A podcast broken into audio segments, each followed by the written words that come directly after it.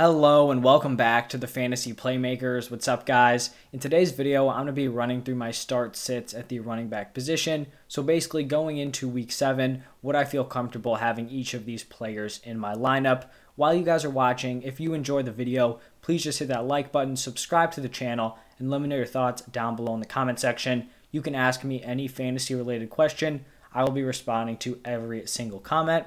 But let's get right into the Thursday night matchup we have the Broncos traveling to Cleveland to take on the Browns.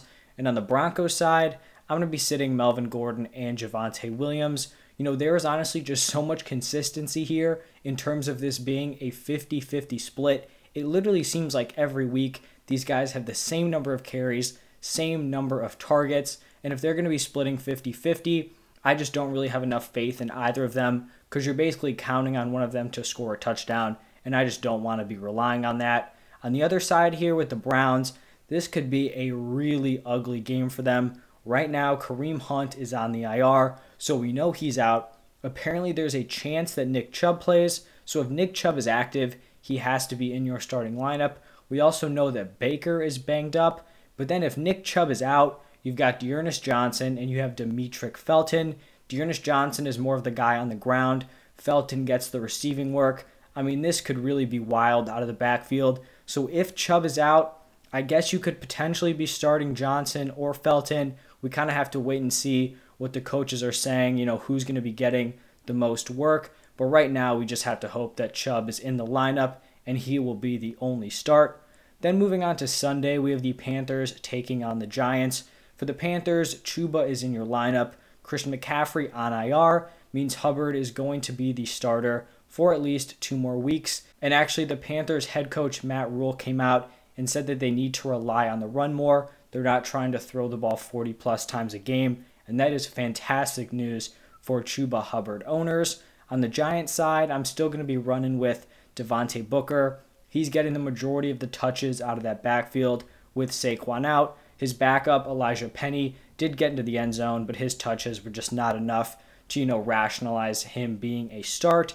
Then we have a divisional matchup between the Jets and the Patriots. And per usual, I just do not want to invest in this Jets running back room. It does kind of seem like Michael Carter is pulling away, but this is a tough Patriots defense, and there's still going to be a pretty solid committee going on here. So Carter, Ty Johnson, and Tevin Coleman are all going to be sits. On the Patriot side, I did end up going with Damien Harris.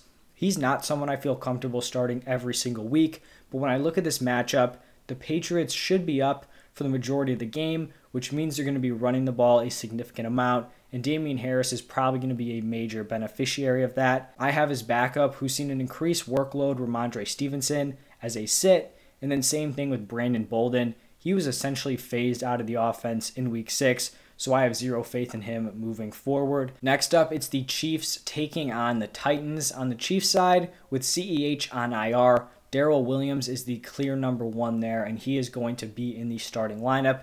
His backup, Jerick McKinnon, on the bench. Then for the Titans, I mean, honestly, probably the best fantasy asset this year. Derrick Henry is just a monster. Just finished watching Monday Night Football. The man goes off for three touchdowns. He truly is unstoppable. His last five games have been insane. And normally you kind of see that stretch from Henry towards the end of the season when the defenses are kind of worn down. He's doing this early to midseason. I just can't wait to see what he's going to do for the rest of the year. He is the number one running back right now and a lock into your lineup. Then this next game here is between the Washington football team and the Green Bay Packers. This Washington backfield is a little bit up in the air. As you can see on the screen, I have both Antonio Gibson and JD McKissic as starts. Antonio Gibson is dealing with a shin injury right now, and it doesn't look like he's a lock to play in week seven. So if Antonio Gibson is out, then I would want JD McKissic in my starting lineup. But if Antonio Gibson is active and you know ready to play a decent amount of the snaps, he would be a start and JD McKissic would be a sit. So basically, whichever one of these guys is the starting running back, I want them in my lineup. On the Packers side, it's the same thing every single week. Aaron Jones is the starter and AJ Dillon on the bench. Then we have the Falcons traveling to Miami to take on the Dolphins. For the Falcons, I'm going to continue to start both Cordarrelle Patterson and Mike Davis. Patterson is definitely the more clear start here, but Mike Davis has put up double digit points in PPR scoring every single week. It hasn't been pretty. He's had some late game touchdowns that have kind of saved him, but he's on the field for a fair amount, you know, 60 plus percent of the snaps. The opportunities have been there. If he can continue to get into the end zone, he's definitely, you know, a viable flex play in like 12 or larger leagues. Plus, with six teams on bye this week, I just think it makes Mike Davis a little bit more of a viable play. On the other side, with the Dolphins, I just don't want to be involved in this committee here. Myles Gaskin, Malcolm Brown, and Salvon Ahmed on the bench. On Sunday, they definitely went with a full blown committee, but they gave Myles Gaskin a lot of opportunities in the receiving game, and he was horrible. He dropped a few, he bobbled. I mean, he really just did not earn that playing time. So I think, you know, come next Sunday, this could just be each guy getting like five to six carries. Gaskin has three or four targets, just not enough from any of these players to really rationalize them as a starter in your lineup. Next, it's going to be a divisional game between the Bengals and the Baltimore Ravens. This should be a very solid matchup. On the Bengals side, Joe Mixon, locked in starter. The man's workload when he is healthy is absurd. He absolutely balled out in week six, and I think he will continue to do so against the Ravens. On this Ravens team, I'm going to be sitting all these running backs Latavius Murray, Devonta Freeman, Le'Veon Bell, and Ty'Son Williams if he's active. They just have such a dead even committee here. It was like Murray, Freeman, and Bell were all somewhere between seven and nine carries. They all had a rushing touchdown. I just don't want to get involved in this at all. So I'm going to be avoiding all three of those players. Then it's going to be the Lions traveling to Los Angeles to take on the Rams. For the Lions, D'Andre Swift just continues to be a solid play in your lineup. He has that receiving game to kind of back him up with the lack of scoring from this Lions offense. And then his backup, Jamaal Williams, is going to be on the bench. He gets a fair amount of carries, but basically with Swift, he gets the receiving work. Jamaal Williams does not, which makes him a guy that I do not want in my starting lineup. For the Rams, one of my favorite players this season, Darrell Henderson. The man gets workhorse touches, and I love him in my lineup. Sony Michel is a sit because he really has no value with Henderson on the field.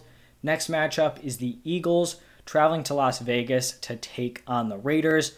And honestly, these were two players who are kind of on the fringe here. I don't love them in my lineups, but with the bye weeks, I think they're kind of suitable. Miles Sanders, they just have to start giving these running backs more opportunities. There is no balance in their offense, and so hopefully they can start to do that this week. Even if they don't, Miles Sanders can get by on like 10 carries, 5 or 6 targets, just because he is a solid receiving back.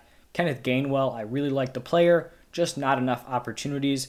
For the Raiders, Josh Jacobs is not getting it done in the yards department, but he has been getting into the end zone. And like I mentioned, with the bye weeks, you just got to roll with him as a start. His backup, Kenyan Drake, had a pretty monster game in week six, but it was on like four carries and two receptions. He scored two touchdowns, not sustainable at all, and I do not trust him anywhere near my starting lineup. After that, it's going to be the Texans traveling to Arizona to take on the Cardinals. This could be a very ugly game, just like the Texans' backfield. Mark Ingram, David Johnson, and Phillip Lindsay all on the bench.